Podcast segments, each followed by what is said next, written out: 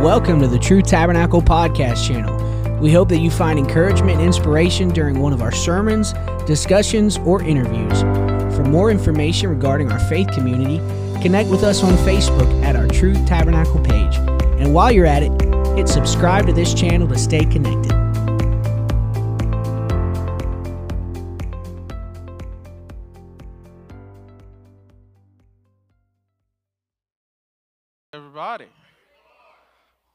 She's walking off, let's go ahead and give Sister Michaela a hand. It's her first time up there. And also, Landon's trying to sneak out, but please witness him wearing all that. He's wearing the armor of God right now. There you go. He was running sound up there. So the young people are involved, if you didn't know. If you didn't know. All right, so I'm back up here. We are talking about spiritual disciplines, going through the book, we are almost halfway done. And today's chapter um, is about fasting. So there's a picture of the book. And if you get on the website and you pay full price for the book, they will ship it to you in a somewhat timely manner. So, uh, if we go to the next slide, the overall theme of the book, this Bible study, is that we need to be disciplined as Christians, uh, and discipline in the sense of training that corrects or perfects the mental faculties or our moral character. And then the verse that is the overarching theme is 1 Peter 5:10, but the God of all grace who hath called us unto his eternal glory by Christ Jesus, after that ye have suffered a while, make you perfect, establish, strengthen and settle you. So as Christians, after you get the Holy Ghost, what's next and spiritual disciplines is part of what is next. All right, so talking about fasting, let's pray. Thank you, Jesus, for another opportunity to be in your house, uh, gathered together with people of like minded faith. I ask that you continue to bless this service from beginning to end, Lord. Continue to be with us. In Jesus' name, amen. Please be seated.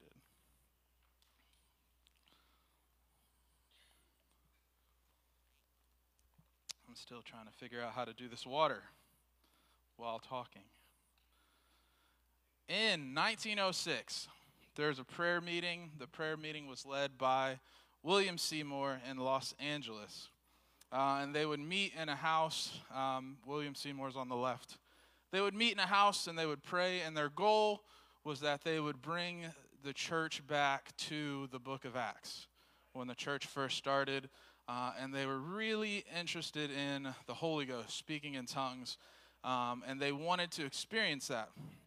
So they would meet, they would study, they would pray. Uh, and then one day they decided, you know what, let's add 10 days worth of fasting on this, okay?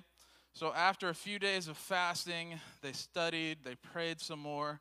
Uh, I think they said seven people in the prayer Bible study group actually spoke in tongues. They had experienced the thing that they were trying to experience, this book of Acts experience they had. Um, and news began to spread uh, that these people were speaking in tongues just like they did in the Bible. It wasn't dead, it was for us too. Um, and it began to grow and grow until eventually they moved it into this building on Azusa Street. Uh, the Azusa Street revival lasted a few years, and it was the spark, the beginning of the Pentecostal movement in America. Because of this Bible study, William Seymour and the people that met the Pentecostal movement, which we were part of, uh, was started. And it was all because they were trying to follow and restore the church back to what it had been originally.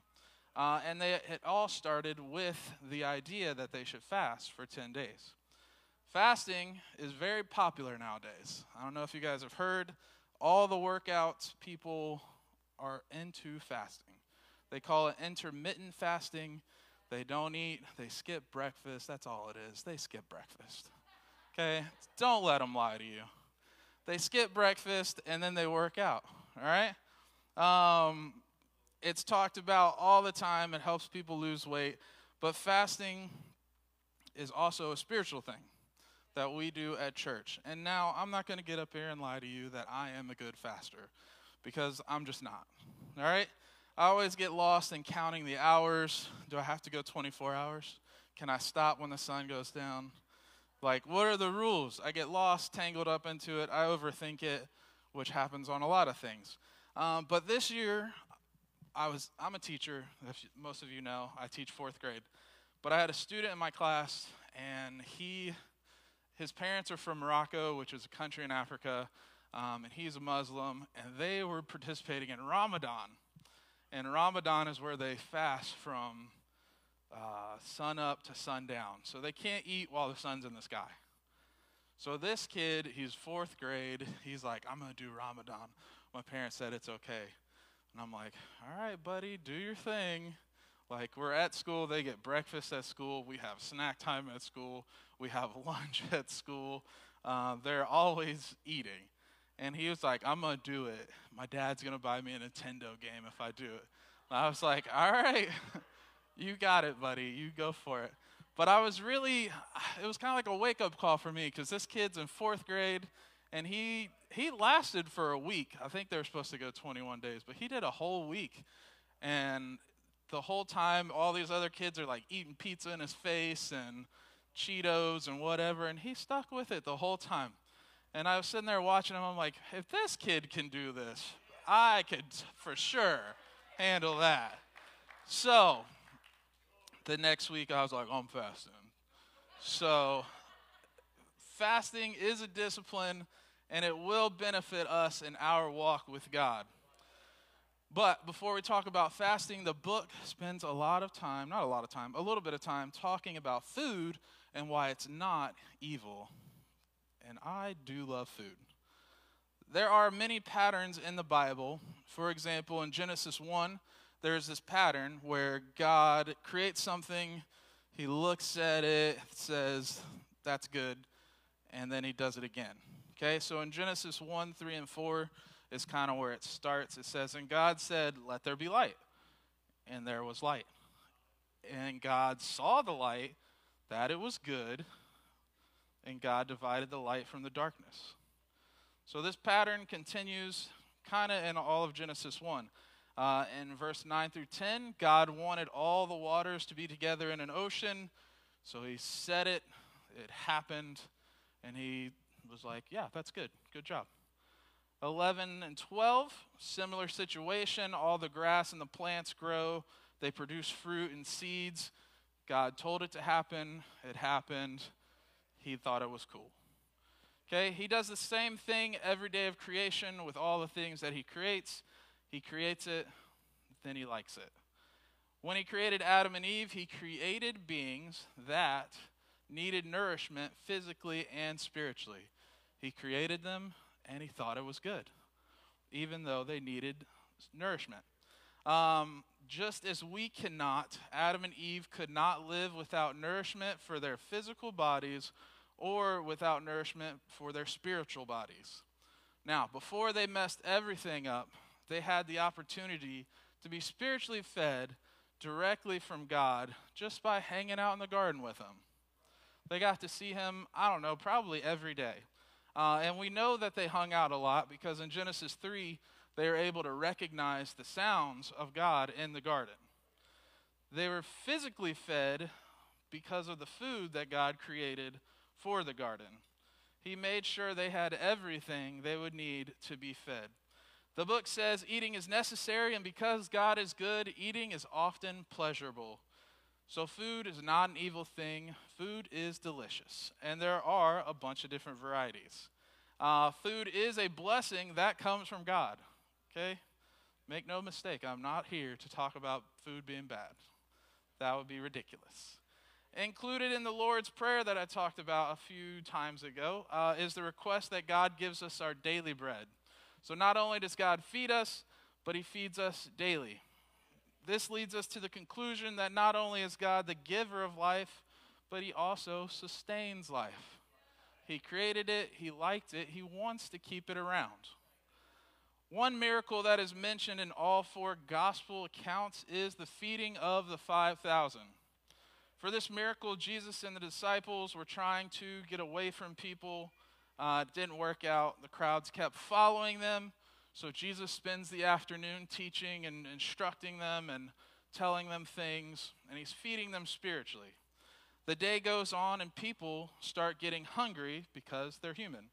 And the disciples tell Jesus that he needs to send them into town to go buy their own food because there's so many of them. If they had fed them all, it would have taken years worth of wages. They couldn't do it, they couldn't afford it.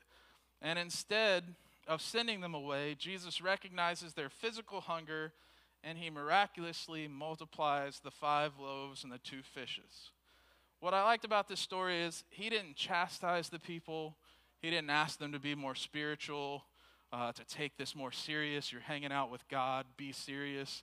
He just fed them, He filled, fulfilled their needs. And this is why we give thanks when we pray before we eat. We're not trying to magically make our food healthier. The calories don't go away when you bless your food at the beginning. But we are thanking God for the opportunity to even have food. In the Bible, food also plays a role in worship. In the Old Testament, the Israelites had many feast days. During his last days on earth, Jesus even took time to eat with his disciples in what we call the Last Supper. He knew he was about to be put to death, and he could have spent that time doing anything else, anything in the world that he wanted to. Could have flew around town, but instead, he was sharing a meal with his disciples and showing us about communion. Eating together in Bible times helped build deeper community. Acts 2 44 through 46 says, And all that believed were together and had all things common, and sold their possessions and goods, and parted them to all men as every man had need.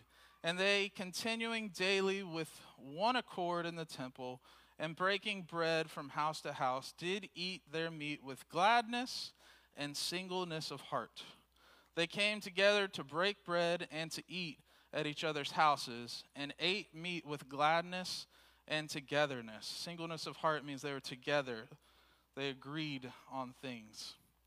The point being made at the beginning of this chapter is that food is not sinful or carnal. Food can be used for worship, and it does help build community, and is also, you have to have food to survive. Can we all agree on that? All right, so the next part of the book, the chapter, talks about reasons for fasting. Uh, and I believe it's in the slides. There should be four reasons for fasting. Reason number one is urgency in prayer. Number two is mourning. Number three is worship. And number four is needing spiritual direction. The Bible talks about fasting more than 80 times. In the Bible, they fasted for many of those reasons just listed. Uh, but probably the top most frequent reason people fasted in the Bible was to demonstrate an urgency of their prayers. The more pressing the need, the bigger the need, the more of themselves, the more of ourselves we need to involve in prayer. Fasting is a way to involve our whole person in prayer. Sin is one example of something that we should be urgent about in our prayer. Therefore, sin is something that you can fast about. An example in the Bible would be the Israelites fasting during the yearly Day of Atonement, which is now Yom Kippur. When the priests would make a sacrifice for their repentance, they would fast. As part of this day, the Israelites were supposed to give up food and drink from sunset to sunset, which is about 25 hours, and ask for forgiveness.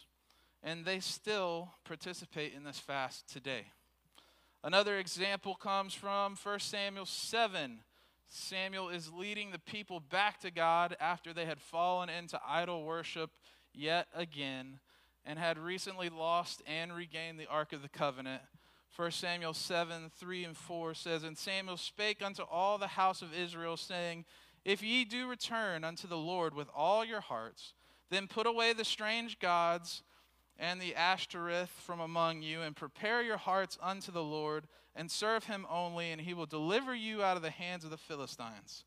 And then verse 4 says Then the children of Israel did put away Balaam and Ashtoreth and served the Lord only. So, because of Samuel's pleading, the Israelites put away their idols and confessed their sins. And then, if you go down to verse 6, it talks about how they fasted for that entire day. The need they had was a pressing one. They needed to repent for their sin of idol worship. And they fasted in order to do that. The story of Jonah and the whale is one that we probably all know from Sunday school. If you haven't heard it in Sunday school, I'm pretty sure you're familiar with it. Uh, in the story, God tells Jonah to go to the city of Nineveh. Uh, and he wants him to cry against the city because of their wickedness. And they're so wicked that it came up before God. So Jonah decides that he is not going to do anything God says uh, because he doesn't want God to save the people of Nineveh. All right, Jonah is not a very good example in this story. So he runs away and is swallowed up by this great big fish. Uh, we call it a whale, fish. We don't know. We weren't there. So he finally tells, after he's sitting in this fish for a few days, he finally tells God, Hey, I'm sorry. I shouldn't have done that. Uh, I'll listen to you. I'll go talk to the people in Nineveh. And the whale throws up, and Jonah comes out. And Jonah 3, 4, and 5 is where he finally starts walking to Nineveh, and he gets there. Um, and it's probably the most, I've heard it said it was the most successful, easiest sermon he's ever preached or ever preached in the Bible.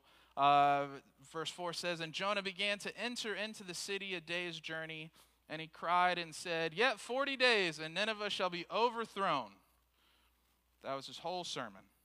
Verse 5 says, So the people of Nineveh believed God and proclaimed a fast and put on sackcloth from the greatest of them even to the least of them.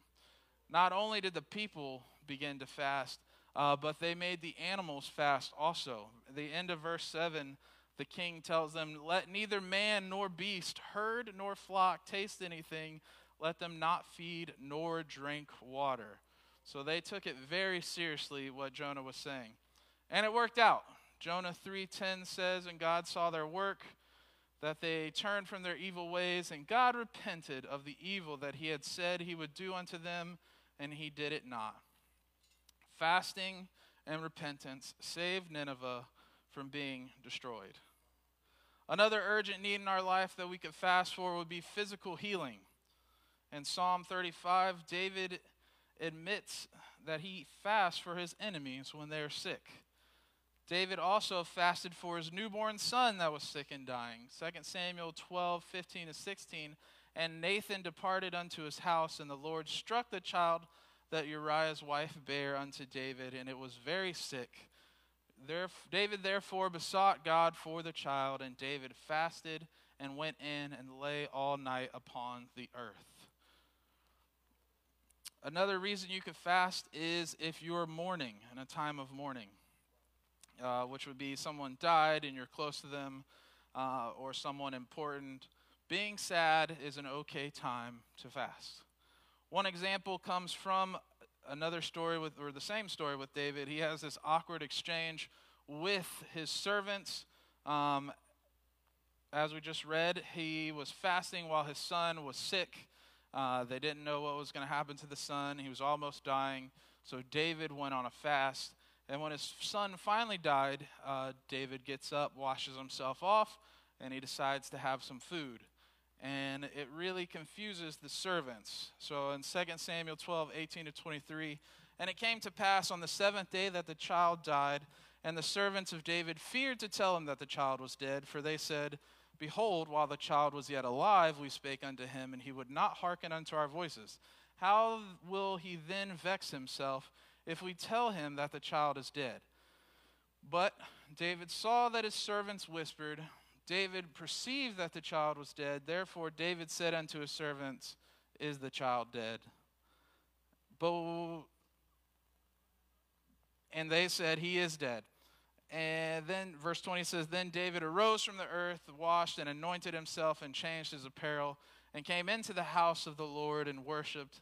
Then he came to his own house, and when he required, they set bread before him, and he did eat. Then said his servants unto him, What thing is that thou hast done?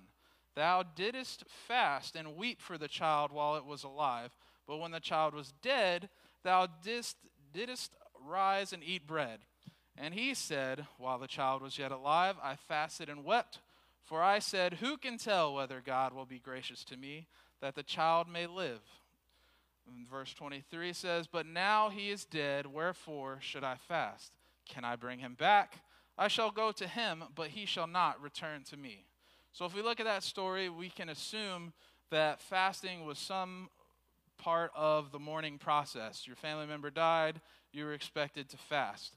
Uh, and we can back that up a little bit with a couple of other instances uh, Chronicles 10 and 12, um, when Saul dies, it says, They arose all the valiant men and took away the body of Saul and the bodies of his son and brought them to Jabesh and buried their bones under the oak in Jabesh and fasted seven days. So when Saul was killed by the Philistines, uh, the, his people, his army fasted for him. And then when David found out about Saul and Jonathan, uh, 2 Samuel 1 11 and 12. Then David took hold of his clothes and rent them, and likewise all the men that were with him. And they mourned and wept and fasted until even for Saul and for Jonathan his son and for the people of the Lord for the, and for the house of Israel because they were fallen by the sword. So, it's not a direct thing that God says, hey, when someone dies, you should fast. But using these clues, we can make the assumption that fasting was some part of the mourning process, what you did when people died. Uh, the other thing, sometimes people in the Bible fasted just to worship God. In an earlier chapter of the book, we talked about worship being a way to show our respect, our honor, and our devotion to God. Uh, and it's a way to, for us to show our love for God. In Exodus 34, Moses is on a second trip up to Mount Sinai to talk to God uh, get the Ten Commandments. And according to the book, this is the first mention in the Bible of fasting food and water. Uh, Exodus 34 5 and verse 8 says, And the Lord descended in the cloud and stood there with, or stood with him there and proclaimed the name of the Lord. And verse 8, And Moses made haste and bowed his head toward the earth and worshiped. Moses was so caught up in the moment of being with God that he fasted the whole 40 days and 40 nights he was up there. Um, and his experience with God also changed him physically. When he came down from the mountain, he glowed, his skin was different. Uh, 34 39 says, And it came to pass when Moses came down from Mount Sinai with the two tables of testimony in Moses' hand, when he came down from the mount, that Moses wist not that the skin of his face shone while he talked. Another Bible person that fasted for 40 days and 40 nights was Elijah. Uh, 1 Kings 19, 7 and 8. And the angel of the Lord came again the second time and touched him and said, Arise and eat, because the journey is too great for thee. And he arose and did eat and drink, and went in the strength of that meat 40 days and 40 nights unto Horeb, the mount of God. So, one thing that both of those 40 day experiences have in common is that there was an awe inspiring moment with God, from God. They were touched physically by God. Moses is on the mountaintop with God face to face.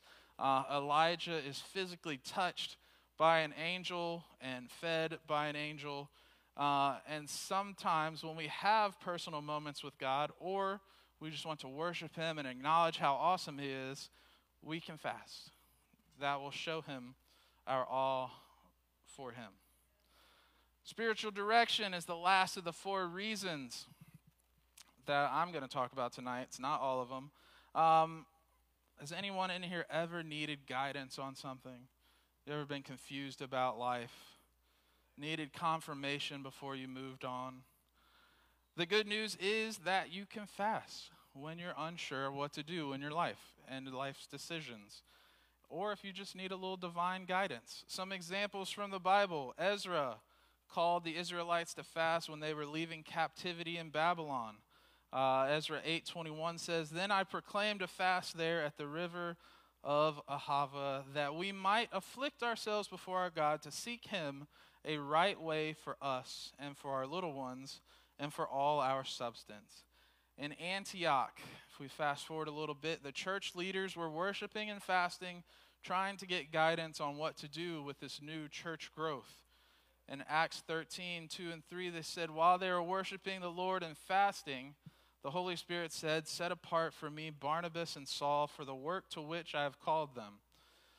Then, after fasting and praying, they laid their hands on them and sent them off. Fasting helped them to be able to discern, figure out what God wanted them to do, what the direction He had for them was. And the direction was to send Paul and Barnabas out to spread the gospel to places that had not yet heard it. Then, a chapter later, Barnabas and Paul were fasting themselves, following the examples of the church leaders. Uh, 1423 says, And when they had ordained them elders in every church and had prayed with fasting, they commended them to the Lord on whom they believed. So they wouldn't even pick leaders without fasting first and seeing who God wanted them to pick.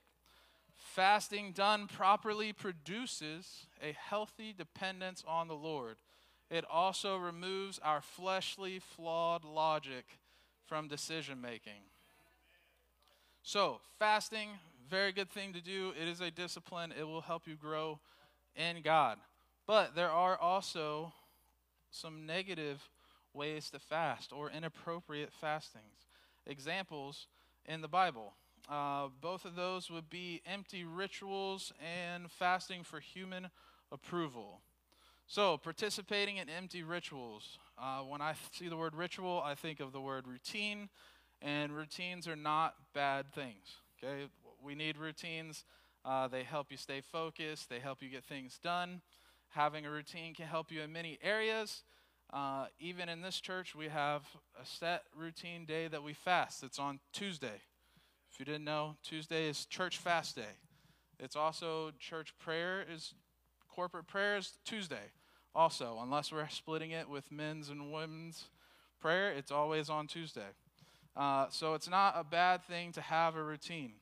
The book says, though, that sometimes we, when we get these routines, we get so bogged down in the routine that we untether the truth from the action, which is a fancy way to say we lose the purpose behind what we're doing. Isaiah gives a good example of fasting as part of a ritual, but not having the right purpose behind it. Uh, Isaiah 58, 3 5 says, Why have we fasted? The people are asking God, and you see it not. Why have we humbled ourselves, and you take no knowledge of it? Behold, and I believe this is the answer. Behold, in the day of your fast, you seek your own pleasure and oppress all your workers. Behold, you fast only to quarrel and to fight and to hit with a wicked fist. Fasting like yours this day will not make your voice to be heard on high verse 5 says, Is such the fast is such the fast that I choose a day for a person to humble himself? Is it to bow down his head like a reed and spread sackcloth and ashes under him? Will you call this a fast and a day acceptable to the Lord? So he is telling them that yes, you're fasting, yes, you're doing all the right things, but you're not it's not producing the right results because of the fast. They had the ritual down, but everything else about their fast day was not something that God approved of. Truly effective fast will help believers align their hearts with God's heart. Another example of inappropriate fasting is fasting for human approval. Pretty much anything in the Bible that you do to get noticed by people instead of doing to please God is probably going to be a bad thing fasting included. Matthew 6, 16 through 18.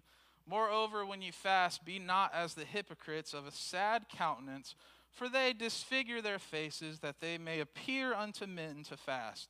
Verily I say unto you, they have their reward. But thou, when thou fastest, anoint thine head and wash thy face, that thou appear not unto men to fast, but unto thy Father which is in secret. And thy Father which seeth in secret shall reward thee openly fasting is supposed to be about your relationship with God and no one else. It's not so we can put a check mark by our name for the week and give a gold star. Uh, you're fasting because you want to get closer to God or you need help that only God can provide. So, what does fasting look like and how can we do it? The Bible talks about a couple of main types of food related fasting. There is the total fast, which is where a person fasts and they do not eat and they do not drink for the duration of the fast. Then you have what the book calls a normal fast. And this is the one that more commonly occurs in the Bible. And this is the fast without food, but they still drink. Then you have what we have called the Daniel's fast. It's not exactly called a fast in the Bible, but it has become more popular recently. And you're still allowed to eat, but you can't eat things with sugar. You can't drink anything with sugar. Can't have meat or any other fun stuff for 21 days. And some people will argue, I've seen people argue up and down on the internet about is this a fast? Is it not a fast? Uh, but we've done it a couple times at church, and it's hard enough for me to call it a fast. Okay? It's not easy, uh, it'll wear you down mentally, just like a one day fast will wear you down mentally. Um, not mentioned in the Bible, but things that I tell the kids downstairs count as fasting, um, and I believe people would agree, uh, is you can fast your electronics. You can fast your phone. You can fast video games. You can fast movies or TV or visual radio. Um, you can fast the internet, social media, or pretty much anything that consumes your time. So if you're big into puzzles and you puzzle every night for an hour, you can fast puzzle time. Um, the Bible also has corporate fasts and individual fasts. So you can fast with your friends, you can fast by yourself. Some fasts last for 24 hours, some fasts last while the sun is in the sky, uh, and some, some fasts just last from morning to evening. So you skip breakfast, you skip lunch, you eat dinner. There is no one set way to fast in the Bible, but all of those things count. So as I'm closing, Amanda's coming to play. Uh, the point of fasting is to take something and give it to God.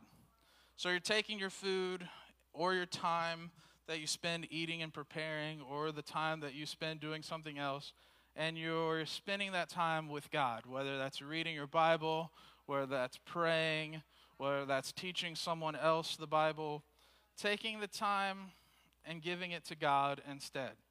If you're not praying while you're fasting, then you're probably just dieting, like the fitness people. And that is not the point of the fast. Fasting is about humility and dependence. Instead of being dependent on the things that you're giving up, being dependent on the food or the electronics or the puzzle time, you're becoming dependent on God for sustenance. And like I said earlier, we have a church fast day every Tuesday. You can pick Tuesday to fast. We would love for you to join us. Or you can pick a day that works better for you. Uh, just like with our giving, we don't give to be blessed and we don't fast to be blessed. But God will bless you for your sacrifices.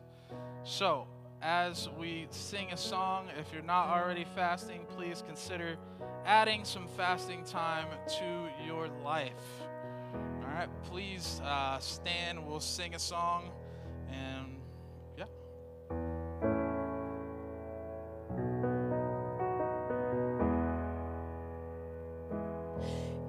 my